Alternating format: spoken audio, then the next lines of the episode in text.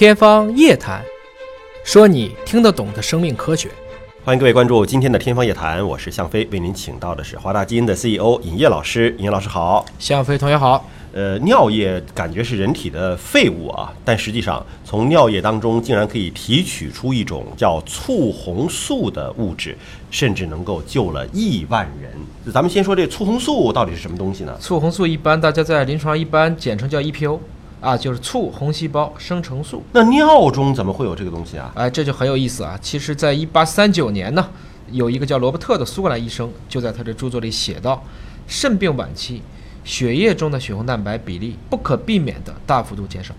这个应该是人类历史上最早的关于一个慢性肾病导致的贫血，我们叫肾性贫血的一个文字记载。那么到了一百五十年以后，实际上这一部分患者才迎来了大救星，利用基因工程做出来的人促红细胞的生成素。也就是说，这个肾病最终的结果会导致我们的这个红细胞减少，哎，就是肾病贫血有这么一个症状在。嗯嗯、所以这个促红素实际上是对于这部分的病人会有一个治疗和帮助。实际上，我们说贫血就是指你血液当中的血红蛋白少、嗯、啊，或者红细胞的数量少。嗯、那么不管能够解决哪一个部分，都可以去缓解，甚至是去改善这个情况。那这个 E P O 也就是起这样一个作用的。嗯、那你说的这个重组人促红细胞素啊，呃，这个等于是通过基因工程的方式来做出来的。对。那么在此之前，我们上哪儿整促？输血吗？就是输血。输血，但当年输血的问题就是说，大量比如说传染病啊，嗯、包括一些溶血性的出血反应可能都会有。这个重组的 E P O 啊，就像我们说人工合成这个胰岛素是一样的。嗯，它这个呢，实验是在兔子里面先做的。一九零六年啊，当时法国有一个医生叫 Paul， 他做了一个很搞笑的实验了。给兔子就放了大概三十毫升左右的血。嗯、兔子才多大呀？哎、放三十毫升，这就让兔子贫血了嘛，对吧？对。然后接着放。等这些兔子血凝集起来以后呢，就把血清分出来。那接下来呢，再把这九毫升左右的血清注射给健康的兔子，然后发现呢，啊，输了血的这些健康的兔子，它的红细胞浓度瞬间就提升了百分之二十到四十。等于血清当中其实本身并没有红细胞，但里面应该是有一种促进红细胞生长的东西。对，他们就觉得这里面一定有一种我们叫造血因子，或者是促血因子。不管怎么样，大家终于弄明白了。肯定这个过程中也会有一种物质，我们应该能够找得到。但是呢，因为这个过程并不顺利，后来很多科学家呢都重复不出来这个实验结果，一直到了一九四八年，又把充血性的心力衰竭患者的三毫升血清注射给正常的兔子，发现兔子的红细胞也略有升高。嗯，这个时候就证明了，不光兔子有啊，我们人身上可能也有这样的。而且人的这个血清还对兔子能促进，所以这种造血因子应该说它是可以跨种属的、通用的啊，它是跨这种种系的，就把它正式命名为叫做 E P O 促红细胞生成素。嗯、但是呢，他们还是不能够证实，因为我们毕竟没有把它分离出来，你只是说我可能参加有这个东西。还好，没过了几年啊，啊，这有一个其实是生在丹麦的一个美国科学家 Allen。他自己证明了这个 E P O 存在的，还是在兔子上发现的。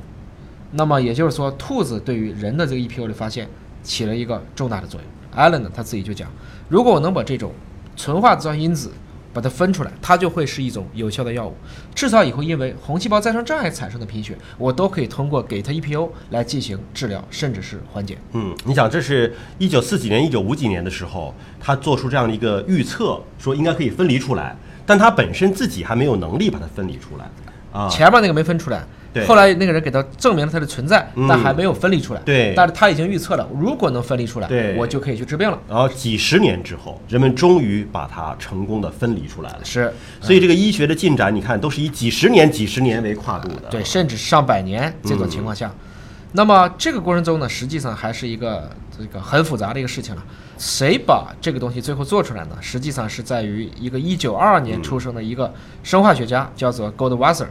他实际上也是在纽约的布鲁克林区出生的。应该说家里面还是不错的，但是呢，遭遇到了当时的这个经济危机，他就选入了美国军方。他实际上是这个芝加哥大学做了生化相关的学习，但他加入到军方以后呢，负责了其实做探居。很快，二战结束了。他又回到了芝加哥大学，继续去做生化类硕士，又到丹麦去做了两年的博士，再回来还继续做生化，然后就开始去研究 E P O 的产生部位。开始他觉得这很简单，不就是做这个东西从哪来嘛？嗯、那就切呗，把一个兔子切切切切，怎么切呢？就是把各种各样的部位，什么垂体啊、甲状腺呐、肾上腺呐、生殖腺呐、胰腺呐，所有这种可能会产生激素的腺体，我都把它拿下来了。然后再用这种氯化压骨，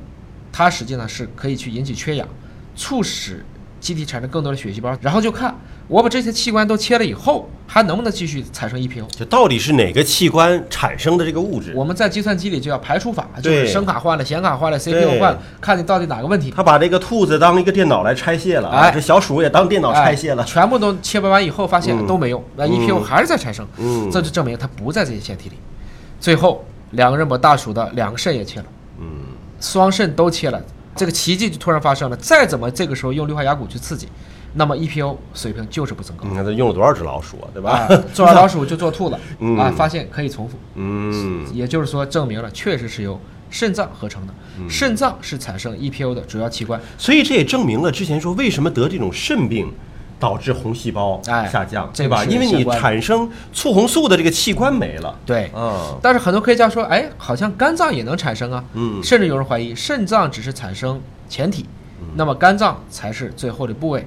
但是最后呢，质疑也被消除了。发现呢，即使没有肾脏前体的情况下，嗯，我们就一个分离的一个灌注肾也能合成 E P O，嗯，就是把一个肾拿出来看，嗯，它也能做出来，哦。现在已经知道了，肾脏是主要的。但不是唯一的，肝脏是肾脏以外的主要器官，而且在胎儿时期，那主要靠肝脏。嗯，这个解决清楚了，下来就是怎么把 E P O 提出来，分离，哎，对吧？把单独分离出来之后，好作为一种药品的，这个就牛了。他我就是学生化的，嗯，你分离这个东西我就很简单了，嗯，他就直接找到了一家屠宰场，从绵羊血开始分离纯化。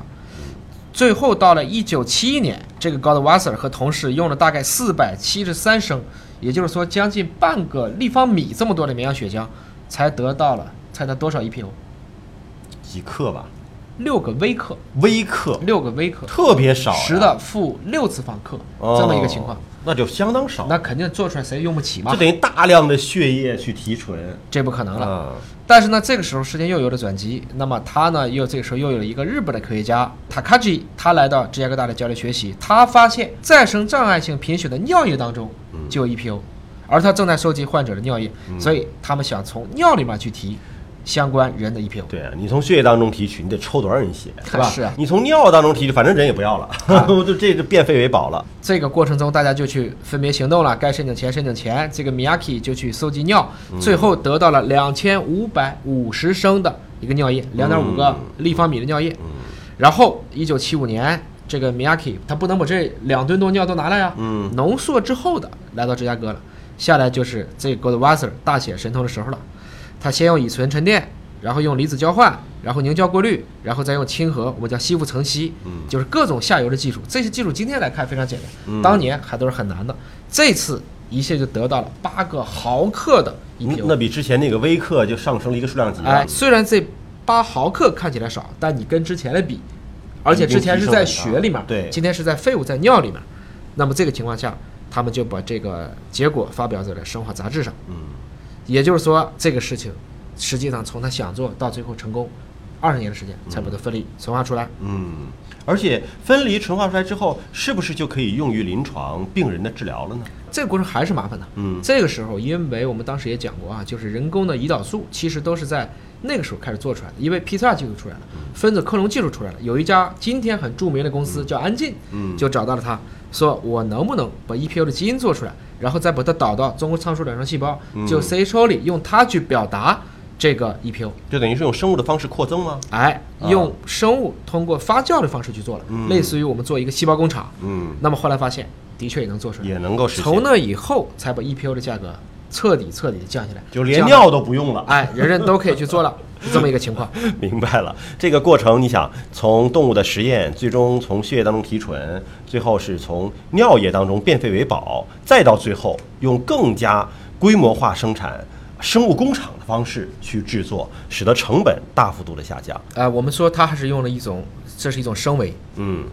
从以前的血里提到尿里提，从尿里提到基因工程提，从基因工程提再到大家都去仿制，嗯，我相信随着合成生物学的发展，像人工血液啊、人血白蛋白啊，嗯，都可以通过这样的方式去做，嗯，那么我们再治疗比如说这种贫血就可以不用再去依靠输血，嗯，或者来自于人员的这样的一些样本来做了，我们就可以通过生物工程的方法来制备出跟自然界一模一样的、嗯、我们说像胰岛素、像 E P O、像白德板这样的东西，这也给我们未来的医疗带来了一个全新的啊生物工厂、细胞工厂的一个未来、嗯、感谢各位关注今天的节目，了解更多生命科学的知识可以关注“影哥聊基因”的微信公众号。